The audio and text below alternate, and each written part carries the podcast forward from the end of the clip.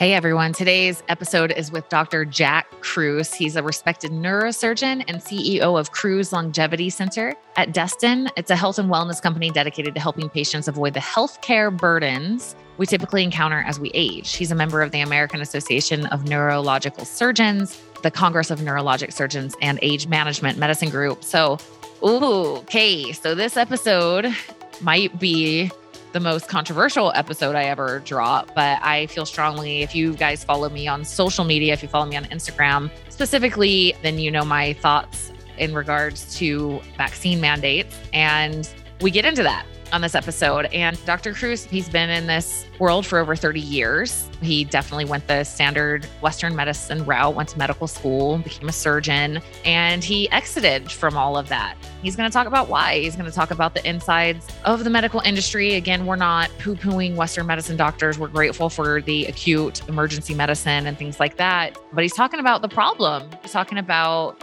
in my opinion, the problem, and in his opinion, the problem. And I know many of my people on social media feel the same way that follow me on Instagram. And it's it's just that there's it's more multifaceted than just simply everybody wanting to help. There's a lot of money involved and there's education issues within the medical industry. And he's talking about all that. And what's interesting about Dr. Kruse is that he also is really big on cryptocurrency and decentralization. And he's talking about centralization and decentralization. He's paralleling it to our bodies and nature. And it's just it's such an interesting episode. Now, wherever you stand on this issue, I think it's definitely going, regardless of where you stand, it's going to give you some interesting food for thoughts. I'll put it that way. And then we talk about all sorts of things. We talk about one of my most favorite parts of the episode is when he talks about vitamin D and why he believes it is, well, why he shares it is more optimal to get vitamin D from sunlight than a pill form. That was really, really interesting. So, anyway, we get into all sorts of things. It's a super intellectual and amazing episode. So, I hope you guys enjoy it. Here is Dr. Jack Kruse.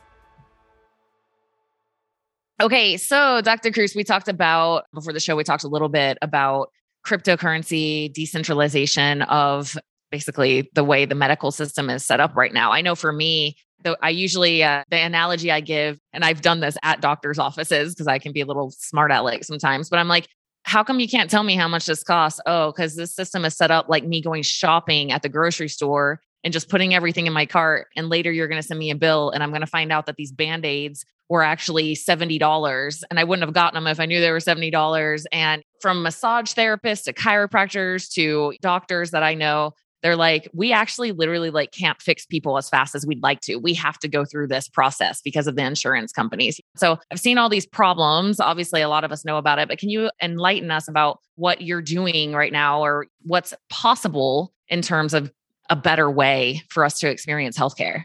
Yeah, so I think the to get into this topic, you need to understand first and define something. What is decentralized yeah. Uh, networks? Decentralized networks, the one that's the most common that I think everybody has an experience with is nature. Mm-hmm. Nature means that there's nobody between you and nature in between. Yeah. Now, most people understand centralized processes. You have central bankers, you have for example, a hospital. A hospital gets between you and your doctor in terms of treatment. Right. Uh, the other big thing in centralized medicine is big pharma. Why? Because who's in between you and the doctor is actually the prescription pad and what can and can't be done. Mm-hmm. And most people understand this by having a middleman. And if you understand decentralized networks in nature, I'll give you an example to really hammer this home in Japan, they tried to build the new subway tunnel a long time ago. And they asked a bunch of engineers how to make this the most energy efficient process so they could get this thing built. And believe it or not, they took green slime and laid it down in the sewer system in Japan. Wow. And the green slime grew, and that growth mapped out actually where they were going to put the subway tunnels. In other words, it wasn't based on man-made ideas from engineering. They decided wow. to let biology dictate how it goes. Why? Because everything in biology tends to be what we call quantum thermodynamically efficient. And it turns out one of the key features of all decentralized network, which is nature, is that it's the most energy efficient.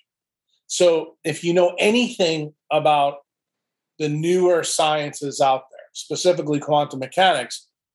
In quantum mechanics, energy and information are handled the same way. They're considered the same thing. Mm. So anytime you want to stay efficient, you continue to use decentralized networks. So the problem is in medicine, the entire system is set up to be centralized. And when I first started in medicine 30 years ago, it, less than 1% of doctors were employed by hospital systems, where they were employees, just like most people probably listening to this are employees. We were all entrepreneurs. So, what's happened in the last 30 years is that hospital systems have actually bought doctors. Now, doctors are employees and work for them. So, are you getting the doctor's advice or are you getting the employer's advice so that it fits the marketing tag for right. the market you're in? So, for example, today's current events, which we're talking about the vaccine, many doctors don't feel great about the vaccine. They know that there's huge problems with the vaccine rollout and the mandates that have been made by the government. But the problem is, if they speak up, their bosses are going to do something to them. And everybody, I think, that's not brain dead, has on social media that physicians and nurses have had to make a choice. Yeah. And that choice is am I going to continue to do this or am I going to do this based on my own values and my own ethics and also my own education and, and make the choice for myself? My position on this is because I'm not anti vax. What I am is I am anti freedom. Yeah. Um, I'm anti choice. And I just think it's crazy that we can let women have abortions but we can't let people decide whether they want to put a vaccine. I mean, to me, they're absolutely equivalent. And you have to go through informed consent to have an abortion. Well, you should have to go through informed consent when it comes to a vaccine in your arm as well. And I think it's the job of the physician to actually have a discussion about the pros and cons with the patient so that they know. And I think then and only then can you make a decision. And uh, the point that I want to make to you is that a centralized physician ultimately cannot have a free and clear discussion with the patient about that. Why? Because there's a middleman that's pulling the strings behind. And you have to remember when you're an employee, like for example, many times the pediatrician gets told by the hospital administrator, you have to see 60 patients per day right. in order for us to make money in your clinic. And if you don't do that, we're going to close your clinic. That's actually how medicine is practiced these days. And people don't realize that. Right. And this is the reason why, when you're a patient and you come in to see a doctor and say, just for argument's sake, you want to have a discussion between vegan diet and a carnivore diet, just for argument's sake. The doctor says, Yeah, I can't do that because I have about five and a half minutes to see you. We need to get this done. And why does this fit the way medicine's practiced? Because the easiest way to get rid of a patient is treat them with a prescription pad hand them a script, and you're in and out. And guess why the system is set up that way? Because the other middleman, which is Big Pharma, is in control of the medical school curriculum. And the medical school curriculum is based on the things and how a central central system would work. And sometimes central systems are good. I don't want everybody to think that centralization is always bad. For example, when you go buy a TV and you have a problem with it, it's nice to go back in the store and talk to somebody who owns the store and say, look, I've got a problem with the TV. But the problem is, and this is borne out really well in finance, we have central banks. Central banks control our money. They make decisions about our money that we as uh, taxpayers can't control. And when they make that decision unilaterally, you would like to think that it was always good for the taxpayer, but it turns out everybody who's going to probably watch this podcast is experiencing the same thing. We're all going through inflation, and inflation is when the central bank decides to print more money. We've done that for the last two years through COVID. Well, when you print more money, what's the effect? It means that the purchasing power of the dollar goes down. So effectively, inflation is like an invisible tax that doesn't need any legislative power to go through. Why? A central entity was able to make the decision and everybody has to live with it. Yeah. So when you see it from that perspective, and then you look at kind of what's going on in medicine, you're like, wait a minute, does that mean that I'm getting optimal health? Does that mean I'm getting the best ideas in longevity from my doctor who's is being paid by a central entity? is this in my best interest to do that? And I will tell you that I think COVID has actually done more for me in the last two years because truly 15 years before when I started focusing in on mitochondrial medicine versus RNA and DNA medicine, which is what centralized medicine focuses on, mm. things changed. People then began to realize it's nice to be able to come down and sit down with your doctor for an hour or two at a time. Like, for example, I have a patient here right now. That patient is going to be here for three days. They were here last night. Wow. That's the kind of relationship that can be built in a decentralized system. Not only that, you get to know all the ins and outs of that patient and also the different facets of their life that you would never know when you were taking their insurance and trying to sit down with them through five exactly. to 10 minute visits. And ultimately, it's a value judgment that you, the patient, has to make with you, the doctor. I just decided 15 years ago that I saw the problems in the centralized system. I've never wanted to be employed. And I have actively fought against that for a long period of time. But the problem is the system in medicine is completely flipped now. Mm-hmm. And we are in that system. The real problem is people like you and people like your listeners, they don't understand what the pitfalls of a centralized system are. And the reason I have been happy is COVID has actually brought most of them out. It's like obvious now to people mm-hmm. that, hey, this is a problem. I've got a big issue with this. Why, why should my job tell me what to do with my body? And I'll take it even a step further.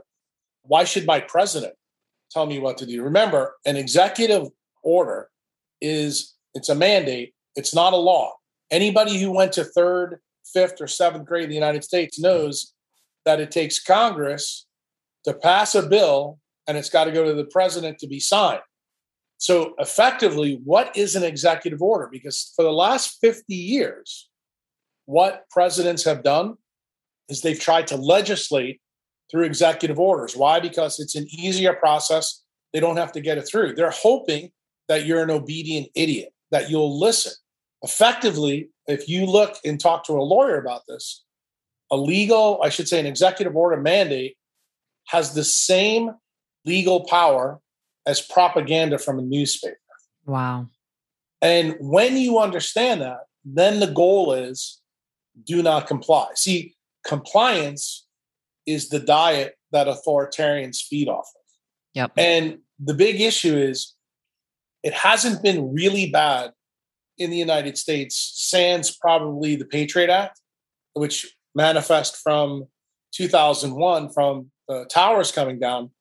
But now it's gotten exponentially worse because now all of these ideas are all tied to some of the things that are linked to the Patriot. For example, I tell people that COVID is a compliance test to get to an economic reset. The reason for that, people seem to be unaware that we have this huge problem right now globally, not just in the United States. Everybody's in debt up to their eyeballs. So everybody's trying to figure out how the government's going to do this. Well, their plan to do it is, and they have a plan. They're giving the control to the central bankers. The central bankers are making the determination right now. So I'll give you an example. Most people who probably listen to your podcast lived through the financial crisis in 2008 to 2010. That's where we bailed out the banks, too big to fail. We got two different groups from that. We got Occupy Wall Street, we got Black Lives Matters, and then we also got Bitcoin. And depending ideologically where you go is where you fall in to those plans. Here's the interesting part of the story. COVID is now a bailout for big pharma. The people who are making tons of money are big pharma in this. And what is the ultimate goal? The ultimate goal is to replace, to destroy the US economy but replace the US Constitution, which gives all of us our rights, with the UN Charter. And it turns out, if you read the UN Charter, the UN Charter basically gives governments control over our rights. See, that's the big difference. That's ultimately where this is going. And why is it going that way? Is because right now, the Federal Reserve believes they have to have total control in order to fix this problem at the end of a debt cycle. See, the last debt cycle that everybody learned about was Hitler in World War II. This debt cycle is a totally new ballgame. Is it likely going to end the same way? Probably not. Could it be tied to a war? Yeah, probably would be a war with China in the South China Sea. But the big, real big issue is right now your government is at war with you. And the reason why is how they're looking to pay off this, that cycle, is they want to use your money in the bank to do it. And they're doing it two ways. They're creating inflation in your money. So what does inflation do? Knocks the pricing power down of your dollar. But here's the big the big second one that nobody realizes going on. Real interest rates in the bank. Like when you go put money in the bank, it's negative. So if you put $100,000 in, the bank turns around and says, we're guarantee you have 98,000 when you take it out. You're like, wait a minute. I'm supposed to put money in the bank and get more money back. Why would this happen? And see, what's happening, that keeps the banker solvent so they continue on until they can do what they want to do to control us. And the reason why they have to do this is they have to get control of our finances to make sure they're able to pay some of the debts that they helped create. This is the problem. This is what people don't realize is going on. So COVID is a shell game. It's a shell game to keep you thinking, hey, this is a real big problem on the biologic side. Let's keep your focus here. But this is really what's going on.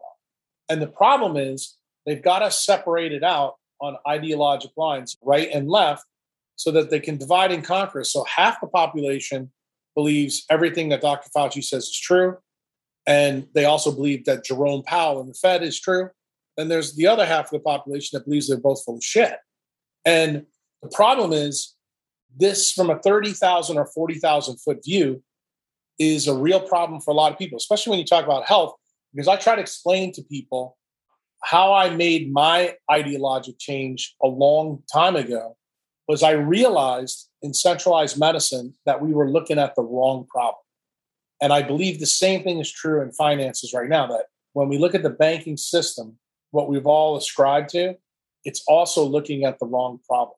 And the real issue is that we've put a middleman in the game. We don't need a middleman in the game.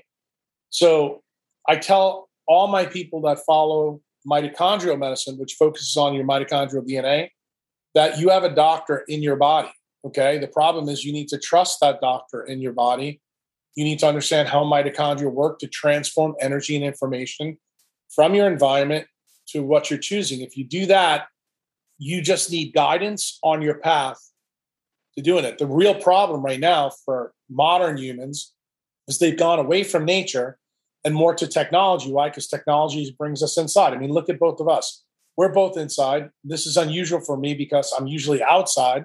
But as I told you today, it's a working day for me. So I'm inside talking to you, but I'm constantly trying to get people outside in nature so that they can they can be in that decentralized network that operates with your mitochondria mm. so that it's optimized for energy and information transfer in your body.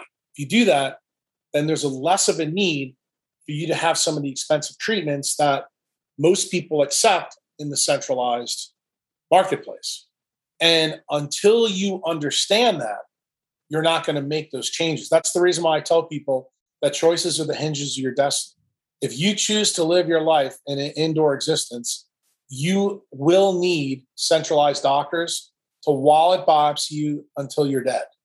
And you will continue to get big pharma solutions and different types of surgery and things like that that harm you. What doctors are really good at, and I would say both decentralized physicians and centralized ones, we're really good at taking care of acute trauma. So you break your leg, you break your arm, you get a subdural hematoma. That both doctors are really good at. But it turns out if you're paying attention, the real problem in medicine right now is the chronic disease epidemics. Mm-hmm. Those aren't acute problems, they're chronic diseases. And chronic diseases aren't going to be solved by a centralized system. The reason why? Because big pharma and hospitals have built a sick care system, meaning they can make huge amounts of money the sicker you get. So it's incumbent upon you, the patient or the customer, to realize what game is being played here. And once you realize what the game is, then you get to opt out by doing things differently than they tell you to do. So I'll give give you an example of this. You go to the dermatologist, they tell you to stay out of the sun. That's it, across the board. They don't explain yep. themselves. They just tell you that. Go buy SPF 45. Oh, God. But they never sit down and tell you, well, what does that mean for my vitamin D level in my body? And what does it mean for cell mediated and innate immunity? Those things never get discussed. Or we can take a pill and a pill replaces the sun. Well, it turns out Mother Nature says that's not true. Okay. And there are consequences for that decision. And can you elaborate on that real quick? On what? On sunlight versus vitamin D supplementation? Yeah, it's pretty simple. I mean, the way sunlight works in your skin, you're designed to take a cholesterol ester in your skin, gets 312 to 320 nanometer light, converts single double bond into vitamin D. So vitamin D is made from a cholesterol ester. That is called 25 dihydroxyvitamin D. It takes water from your mitochondria to convert that. It's called the photoisomerization step. So this is all quantum biology. In other words, it's not straight biochemistry. It needs light to work. So when you take the pill, let me finish the other story first. 25 dihydroxyvitamin D has got to go to your liver or kidney, then be converted to the active vitamin D, which is 125. So that means if you have kidney disease or liver disease, or your mitochondria doesn't make enough water in your skin, you don't make enough 125. That's how it works. So when you take a pill, you're generally given either vitamin D2 or D3. What the doctor doesn't tell you is D2 comes from plants. You're not a plant, okay? D3 is the animal source.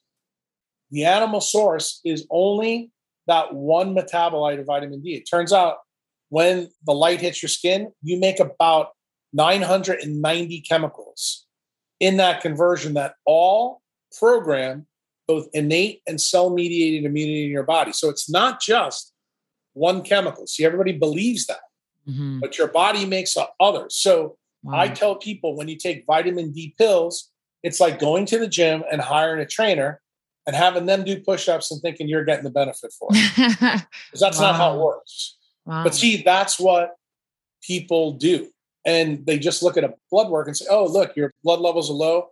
We'll hit it with this and that's it. And they think it's great. And it turns out a lot of physicians who do this, they always come back and remark to me, Jack, why is it that even when I put them on vitamin D, they're still they still come back low? And some of them really have a huge problem. I said, because you don't understand that it's the environment that they're living in. See, the problem is that's how every doctor visit should start with a patient. Tell me about your environment. Totally. Yep. And it doesn't start that way. It always starts with your family history and, and things like that. And right. the problem is this is the perspective difference between a centralized medical system and a decentralized medical system. And as I said to you before, vitamin D from the sun created that way is the most efficient way to transfer energy and information from the sun to your mitochondria wirelessly. Mm. That's exactly what it does. Mm. There's a lot of intermediate chemicals that make this process happen, but it's incumbent upon you to know that it's not the same to get it from a pill.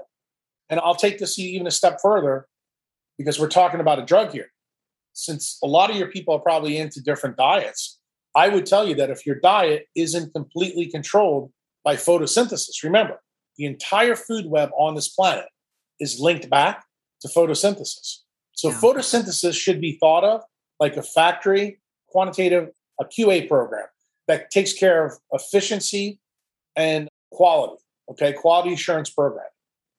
The problem is most of the food today is not grown in the sun. It's actually grown in fake light, and it happens to be grown with chemicals that Mother Nature doesn't really use. So, your question then has to be Is the food that I'm eating right now like nature would build it or like man would build it? So, guess what?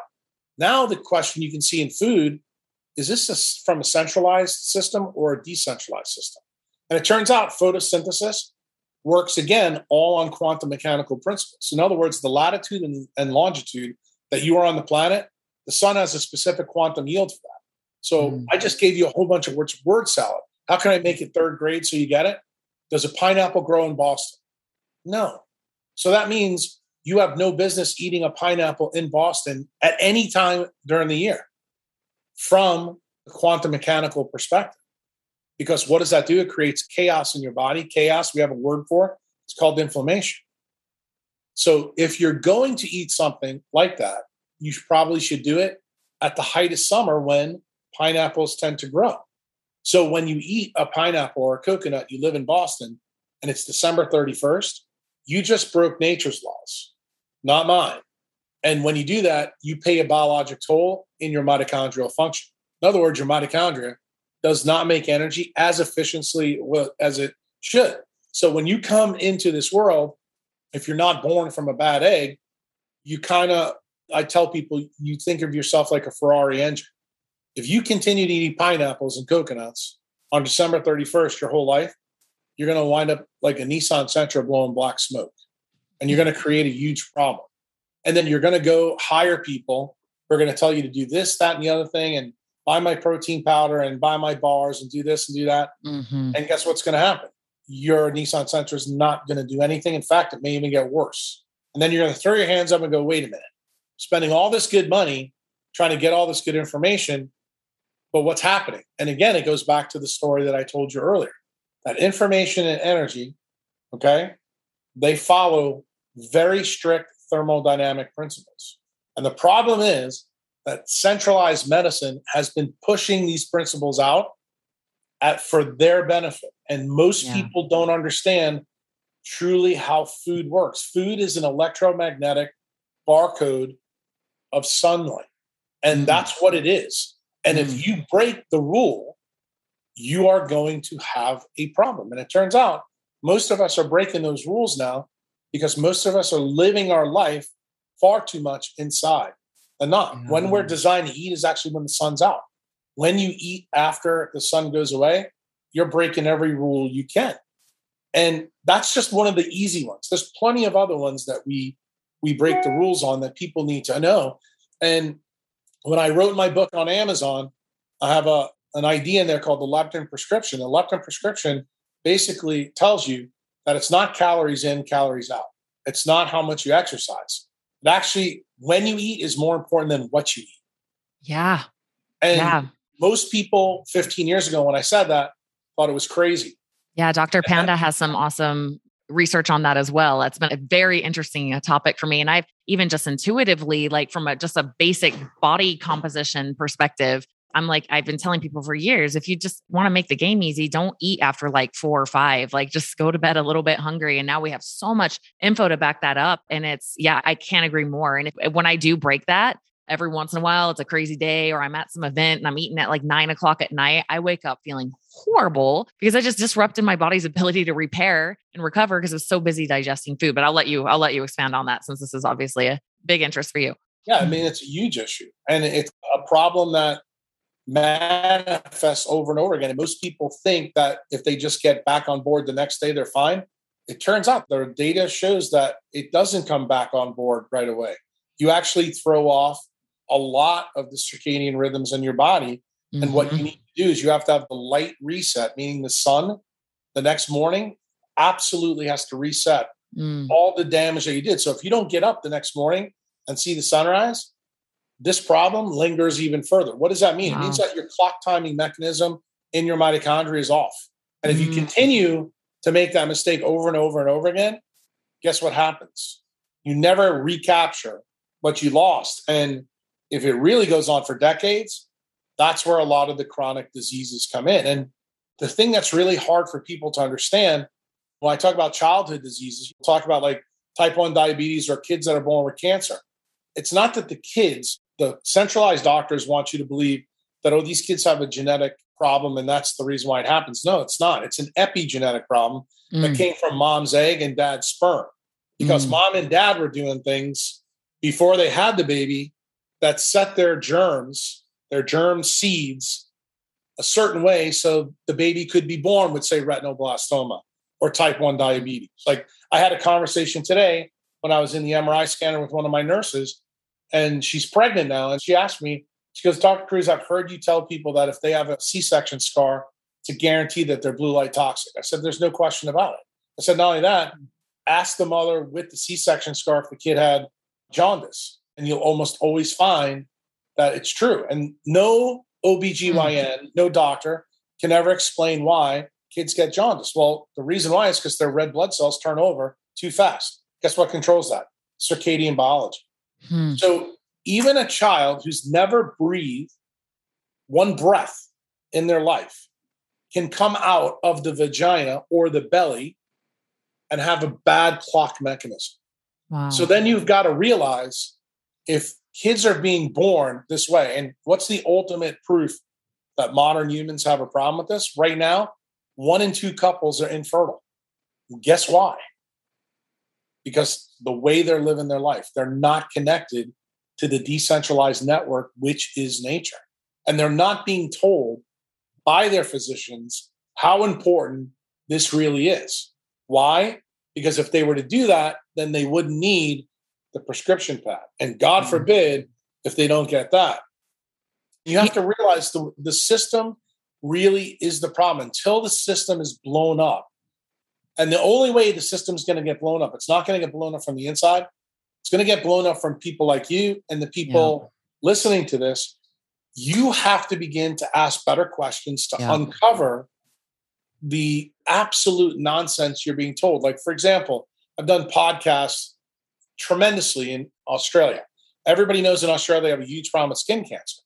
So every time I go down there and I get challenged by a dermatologist or another physician on solar exposure being probably the single most important thing to keep it healthy, I turn around and ask them, I said, Have you ever actually done a meta analysis research of the dermatology literature about both melanoma or regular skin cancer?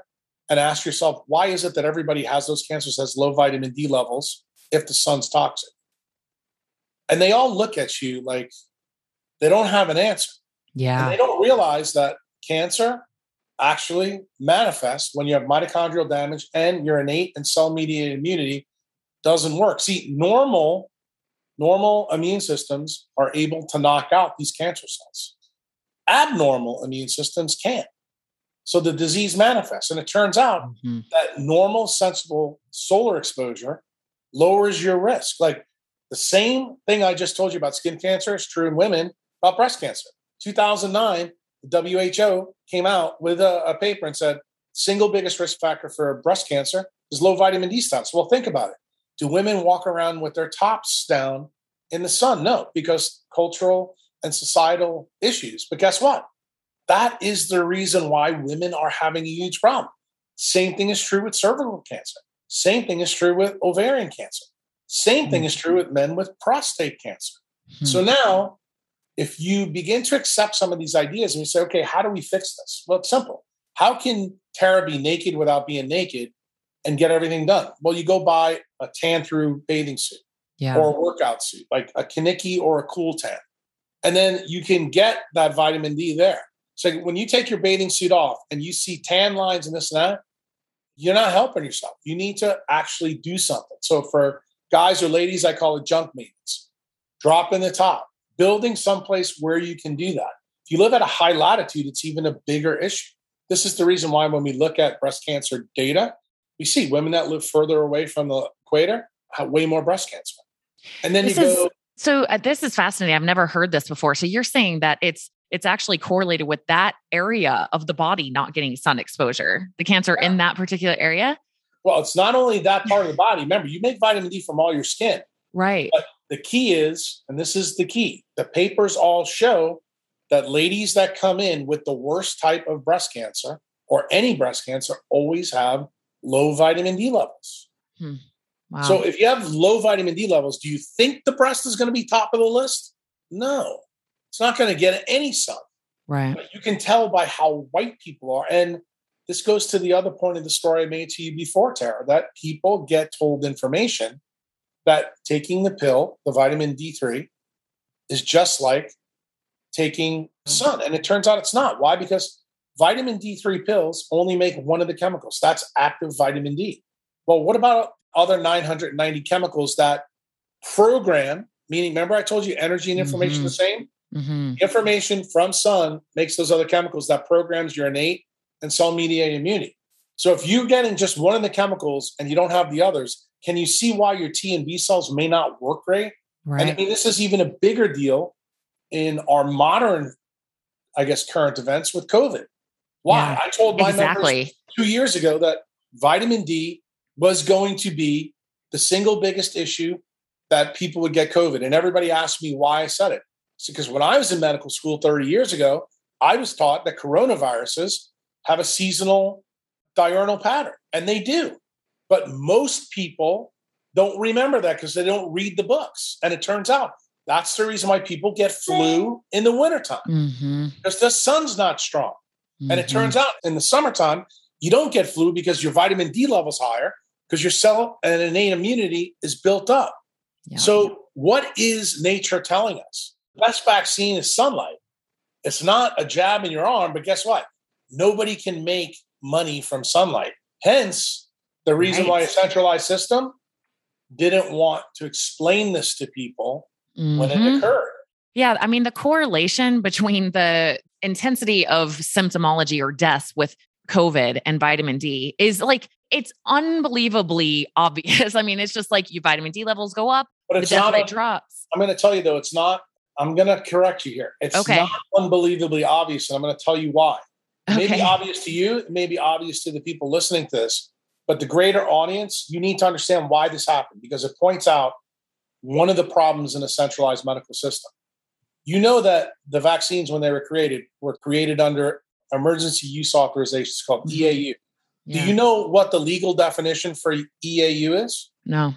If there's any other medication out there that works against us, they're illegal. Wow. So do you know why they had to talk about ivermectin, hydrochloroquine, and vitamin D? Because if any of them were shown to work, Wow. giving somebody an experimental vaccine is considered illegal Ugh, by the law in the United States. So what makes me they so do? mad. They crafted information on the TV and media, social media. And what is that? That was just like propaganda. They got people to believe what they wanted them to believe. Why? Because this was like Palm Sunday. They made the road perfect for the, the man made and not the sun. What else did they tell us, Tara? Stay inside. You need to be locked down. Oh, they closed beaches and parks. And literally here in Utah, I drove down to Moab. I thought surely in the middle of nowhere on dirt, I could take my kids camping. Nope. Dirt's closed. You can't go in Right. the middle of nowhere. Yeah. And there's, but you have to realize there is a reason for that. And that's why Mhm. when I tell you, when you start to see all these things that Mhm. have gone on the last two years, especially when you're a physician, you have a duty to speak up. I, Right. you learn this lesson from what Gandhi did, Malcolm X did, and what Martin Luther King did. They said when they were talking about both civil rights and human rights, as well as Vietnam, that if you stay silent when something bad is going on, you're as bad as the oppressor. And I'm- 100%. And I'm telling you right now that people need to understand why this was going on. They are trying to get a goal, a goal done. And this is a big deal. Why? Because they want to maintain their power. And the entire goal is a one world government. It's what the World Economic Forum and what the WHO do. They are complicit. They have help. Don't don't get me wrong. The helpers in the UK were like Neil Ferguson and his modeling data. And here it was IMHE, which is Gates Foundation. These people are their partners that are helping pull this together. Are there going to be other parts to this problem that people need to be worried about? For example, some of your members may know about the Eat Lancet data. The Eat Lancet data is totally tied to the World Economic Forum. Why? They want everybody to eat plants. Why? Because they know when you eat plants, you become an obedient idiot. And the big issue there is the World Economic Forum is behind that. They have gamed the system by making sure the right scientists are in the right areas. So, for example, at Harvard's medical school, Walter Willett has been cooking the books on nutrition trials for literally 30 years. And this is actually part of their plan. Wow. The stuff going on right now with shortages through supply chains. The supply chains were broken on purpose. Why? Anytime you break supply chains, what happens? Inflation manifests. What did I tell you before? They need inflation. They don't need mm-hmm. it super duper high like it is in Venezuela, but they need it because they need to devalue your money. That's the reason it's happening. It's all about fixing that problem. And the thing is, the thing that offends me the most is that they're using my profession as their soldiers in this yeah. army against right. the public. And the thing is, you guys look at us and say, you're supposed to be the experts. And what many of you don't know is that when the founding fathers built this country, there was a pretty famous physician named Benjamin Rush. He actually signed the Declaration of Independence and the Constitution. What you don't know about, but I'll tell you what you do know about. He's got a medical school named after him in Chicago. But what you don't know is that Benjamin Rush tried to convince Thomas Jefferson to put an article in either the Declaration of Independence or get it in the Constitution about medical tyranny because he wow. felt that this could be used against us. He's very famous. Thomas Jefferson considered it. He even talked to James Madison about it wow. in the state of Virginia, but ultimately decided not to put it in because they thought it was too unlikely that would ever happen. Wow. Okay, 257 years later, look where we're at. Wow, that's amazing. I didn't know that. Thank you for sharing that. And yeah, going back, I mean, I'm looking at, I'm outspoken about this on social media as well. So I don't think if anybody follows me on social, they'll be surprised by this conversation. I'm sure they very much appreciate it. Looking at how vitamin D is literally banned as a hashtag on Instagram, natural immunity is banned as a hashtag. I just shared a little video of a guy but talking. At I want you to understand why, though. It's because if it wasn't and people knew about it, that would inactivate the emergency use authorization. That issue now is dead. It's dead because now they've got full approval. But wow. I want you to know what the next step is. Yeah. They are trying to bury papers out there now that show that natural immunity is far more durable. Why? Because this breaks the narrative of both efficacy and safety. That mm-hmm. will force somebody to do something about it. This is the reason why this medical tyranny is a huge issue. You have people that are working for the government and for big pharma at very high positions exerting their control.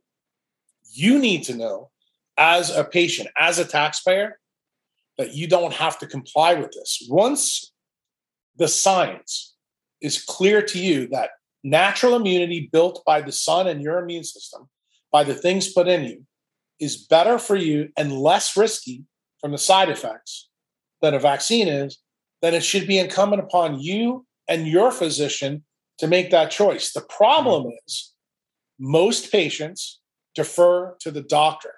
Wrong answer. You guys need to step up your game. So yep. you'll always see if you follow me on Twitter, I always put mm-hmm. hashtag do not comply. Yeah. And I always tell people question everything. Right. If it's not built by Mother Nature, you need to question it. well said.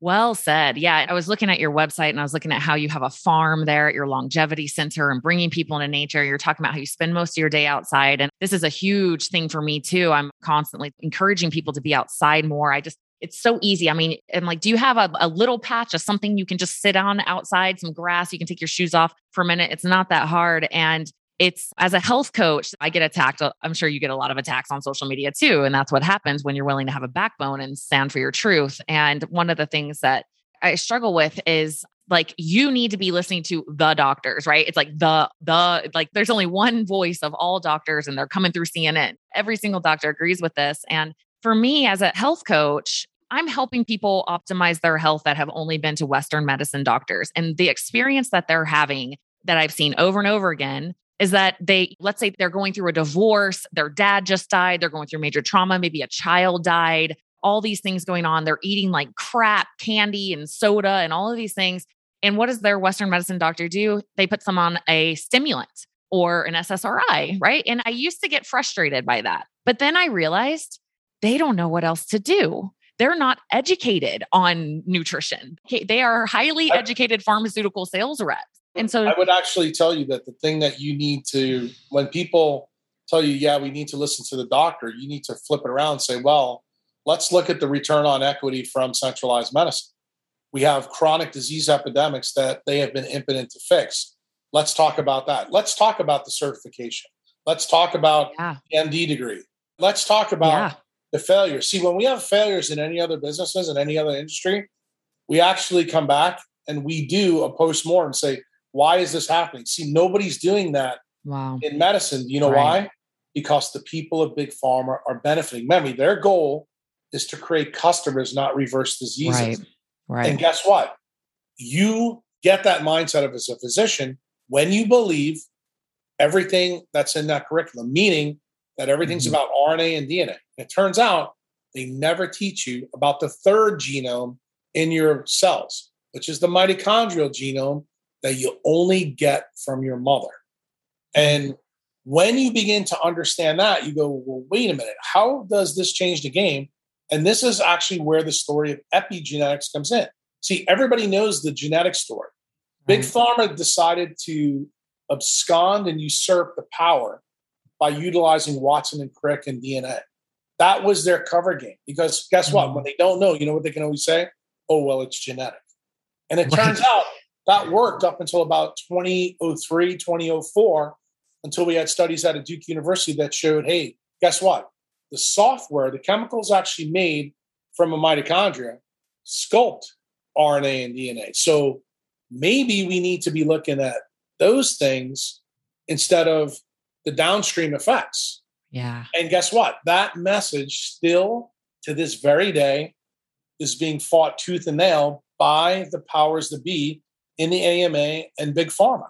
And the problem is until you get control of a medical school curriculum or until a doctor goes through it and begins to continue to ask questions like how it worked for me was simple. When I was out in practice for a period of time, it's like, why aren't these people getting better from what I was taught to do? And Thank you for asking that question. I'm sorry, I just have to interject. It drives me. I'm like, I don't, I'm like, all right, either you're just not a deep thinker or you just don't care. But how can you see people coming into your office over and over and over and over and over for decades and not say, I wonder why they have hypothyroidism? I wonder why. Like, no, no, gonna- I got you. Here's your prescription. I'm Like, I'm gonna tell you the reason why. This is this is gonna this is probably stun you a little bit because you need to hear why this happens. There's a very famous guy named Edward Bernays.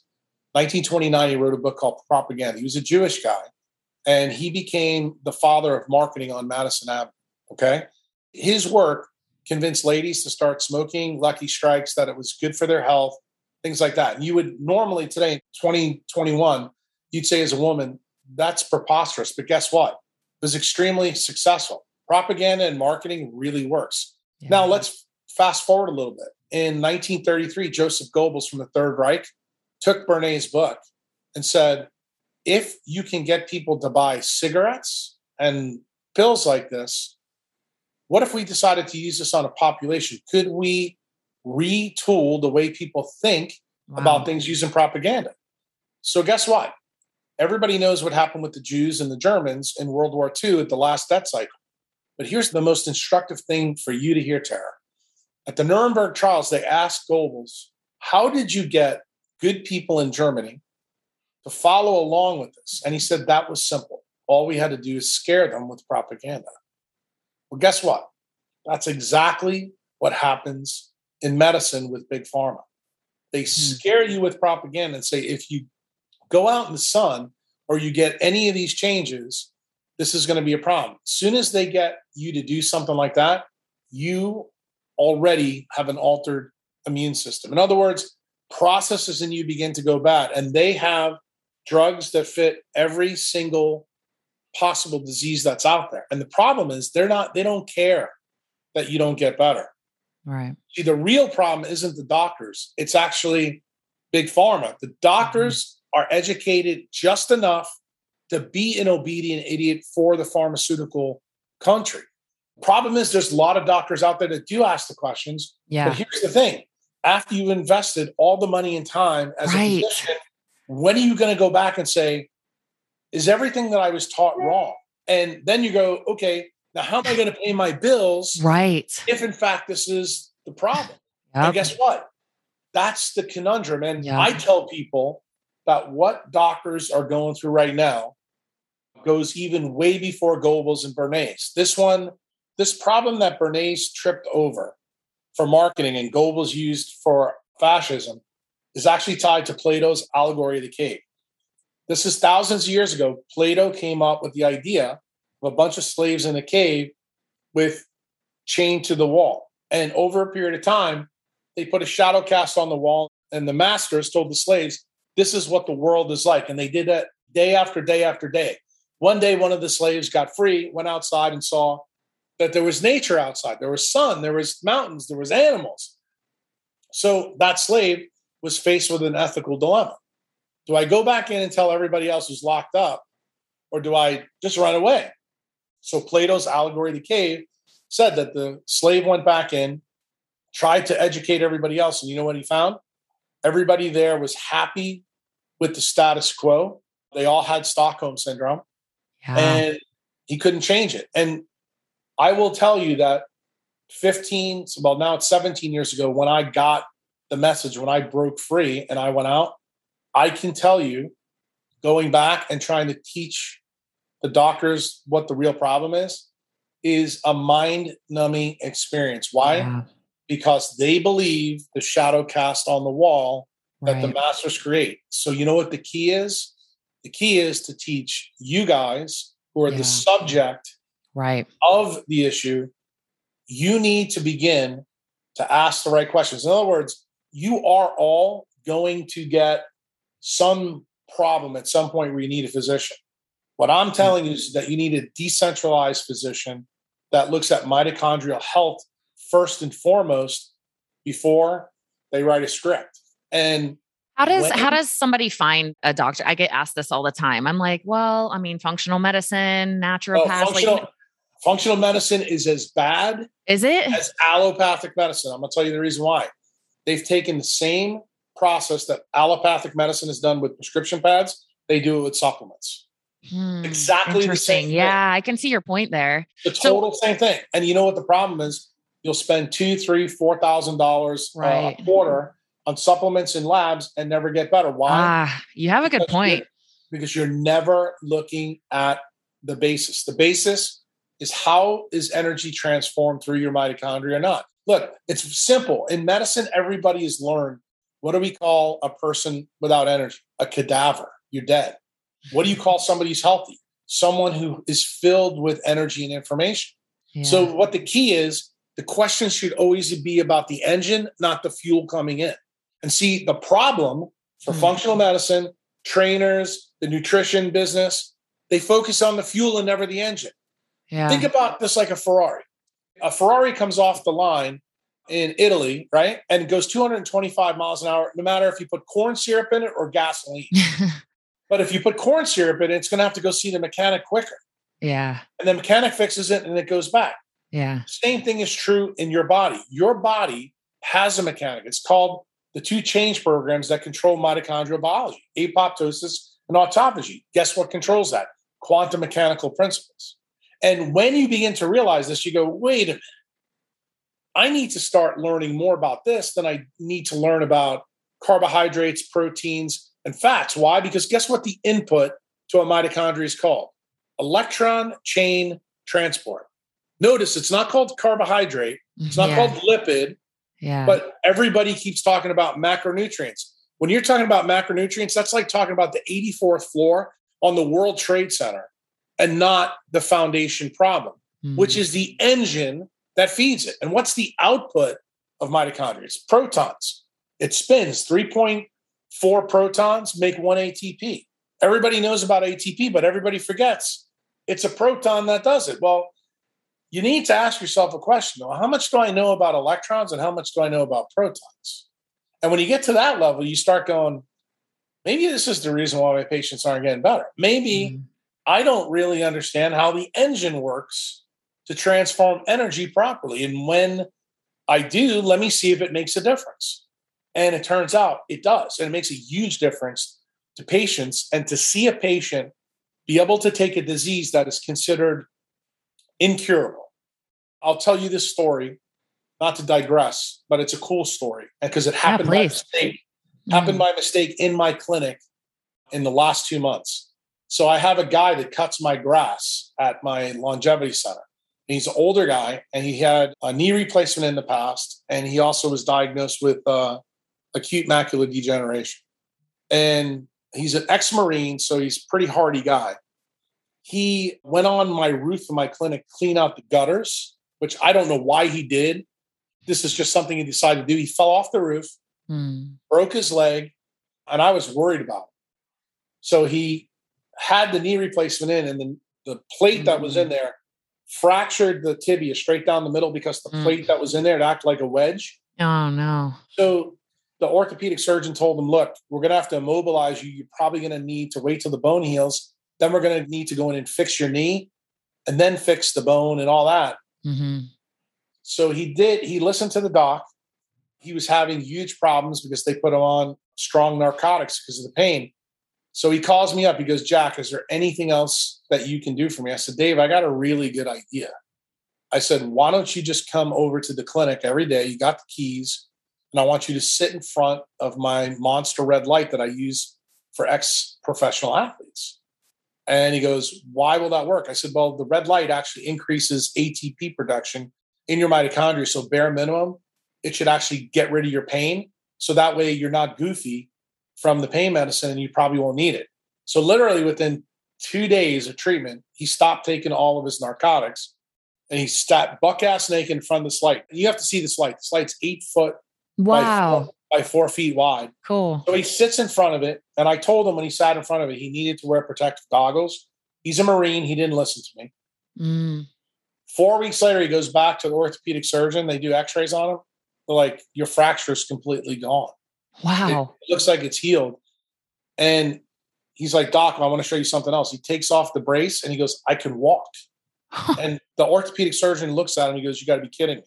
So, anyway, he winds up not having to have surgery on his leg. Wow. He's getting around really good. He's not uh, having any pain. About five weeks later, he makes an appointment to go see his retina specialist. He has a eye test done. He's got 20/20 vision, and the retina specialist tells him, "I don't see any evidence of the hole in your retina anymore. It looks like wow. your is gone." So, just so you know, in my world of medicine, allopathic medicine, we're taught that AMD is untreatable. Okay. Yeah. And I can tell you that I no longer believe that. I believe that there's other answers out there. And the crazy thing is, I knew that I could help this patient minimize his risk of all the complications from big pharmaceutical narcotics with the use of the red light. But guess what? We found a couple of other tricks that had actually improved bone healing in an 80 year old guy, which is shocking. Most doctors who are going to listen to this are going to know bones don't heal that great in older people. That's the reason why they generally have to have surgery. Well, this guy didn't. And the crazy thing is, if you would have told me that through a couple of things that I had him do and this red light that we could fix his retina that fast, I would have told you that was pseudoscientific and probably snake oil salesman. Mm-hmm. Now I'm looking into the data behind this. And it turns out there's a lot of data in the ophthalmology literature around the use of photobiomodulation that even I didn't know about.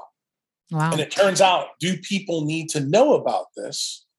Yeah, because guess what we did? This the reason I wanted to highlight this story for you is because I think it makes the case of what's the difference between a decentralized medicine practitioner and a centralized one. See, the centralized one would have kept you on the narcotics, would not give you any other option to get off of it. And then you would have never tripped over into, hey, my bone's healing faster. And you certainly would have never figured out that the red light really helped. And turns out because he was an ex Marine, he didn't listen to me. He never wore the protective glasses. That's something that I found out later. Mm-hmm. And before admonishing him, when he told me what the retina special did and he showed me the picture of his retinas, I was like, holy smokes, I need to look into this more. And it turned out many of the beliefs that I had in and around the use of red light, especially around the eyes, I'm like, maybe we can use a lot more of this than even I thought. And maybe we can help people with cataracts. Maybe we can help people with narrow angle glaucoma. So you're allowed to explore. right. Well, you, you, are. And the real reason why this is a cool story, people are going to say, hey, what's photobiomodulation? What's red light therapy? Well, here's the big thing your sun outside, meaning the ball of gas in the sky, is 43% infrared A light. It's red light. Most people don't realize that. So the most healing part of the sun is the red spectrum of the sun. This light that I happen to do just takes that part of the solar spectrum out and we use it. So what I began to realize about Dave is that he needed way more sunlight, than he was getting. And that light gave him that opportunity when he sat in front of it for four or five weeks. And he was just here yesterday, sitting in front of it for 20 or 30 minutes, just because he feels better when he does it. Yeah. He tells me all the time, all his arthritis pain feels better and things like that. I'm like, dude, you're allowed to do it. You can come in anytime you want. Wow, that is the most compelling story of red light therapy that I have ever heard. So thank you for sharing that. Wow. Thank you so much for, I think your voice is so needed right now because of the path that you have taken in life. It hits on both of the big hitters of what's happening in regards to our freedom, our medical freedom right now. And that's your path in medicine and also your path in the financial world. And it's like just completely merged together. And I'm so grateful that you're willing to just take a stand and speak your truth and share boldly what you see is going on it's sad to me that people will want to hush other people. And I hope anybody who listens to this episode, if you don't personally agree in your paradigm right now with what you've heard, like I wouldn't suggest this if I don't do it. I will go on the mainstream things and I will read everything they have to say. And I'm like, okay, let me look into it. Let me crack my belief system open and just, they said actually natural immunity isn't as good. Let me take a look. Let me just put my guard down and just read the freaking study. Let me read the details. But every single time I have, I haven't found anything that leads me to stay in that way. And so all I'm asking, I guess, is for my listeners to just keep an open mind from my opinion, yes, I will say, like, I feel like you are wide open, like you're awake. You are very aware of exactly what's happening in the world right now. And so I just appreciate you sharing that with us. And guys, if you want- I tell people it's the mark of an educated mind to take something you fundamentally don't believe, examine it for yourself, then make an informed decision. If right. you do, if you travel through life like that, you're gonna miss a lot of problems and you're going to gain a lot of wisdom and yeah. you need to keep an open mind about different things. It's okay if Yeah. you still think that treating things the way I was taught to treat them in my medical training, some of those things still work, but they don't Yeah. work for certain disease states or problems that patients Right. have. Right. You need to be amenable to that. And Yeah. ultimately, people are always going to have choices to to do what they want to do Right. know that there's other choices out there know that there's there's another brand of medicine out there called mitochondrial medicine that's Mm. relatively new it's focused in on a total different genome in your body one that very few people have ever even heard of it works very differently it only has 37 genes 13 of which create every bit of energy in your body and you need to know about those 13 genes and how they work and how they work with light, how they work with electrons, protons, and water. I didn't get into the Mm. deep weeds about the quantum mechanical stuff because I don't think that's a big deal for you to hear right now. But just know that there's other things out there Yeah. for you maybe to look at. Yeah, thank you so much for that. I'm going to be nerding out on all of your all of your teachings here. Guys, if you want to find Dr. Kruse, his website is Jack Kruse, K R U S E. Am I saying it right? Is it Kruse or Yeah. Kruse? Kruse. Kruse. Okay. Kruse. Yeah. Okay. Dot com. Also, check out his longevity center. That's Kruse at Destin, D E S T I N dot Yeah. com. Really cool. You've got a farm out there. If you guys are watching on YouTube, are you at the longevity center right now? Yeah, Or am, yeah, okay. Yeah, it's beautiful. So, Dr. Kruse, thank you so much for coming on and sharing your wisdom with us today. Hey, no problem. Anytime. Hey, thank you so much for listening to this episode of the Inside Out Health Podcast. I hope this episode served as inspiration and something that you needed to hear in your life. If you have a friend or family member that you think would benefit from this episode, please share it with them. And also, please subscribe. I have so many more amazing guests coming. I have just been so gifted and honored to meet so many incredible health professionals in my career, and I cannot wait to share their messages with you guys. So please subscribe. And if you could be so kind as to rate my show, I would really appreciate it. This podcast is honestly an intuitive call to me to help spread goodness to the world. And so if you guys can help me do that, I would really appreciate it. If you want more info on this guest, pop over to my website, check out my podcast section, and you can get links to everything we talked about in the show um, and find out more about this guest and what where you can go from here. Make sure you're also following me on Instagram. That is my most active platform. You can find me at Coach Tara Garrison. You can also find me on YouTube, LinkedIn, Twitter. Everything is Coach Tara Garrison across the board. And then, yeah, if you want to send me a message, guys, let me know other guests or other topics you want to hear on the show, please let me know. I am here to serve you. So I would love to hear from you, would love your feedback on the show. And if you share any of these episodes, please tag me on social media. It's Coach Tara Garrison.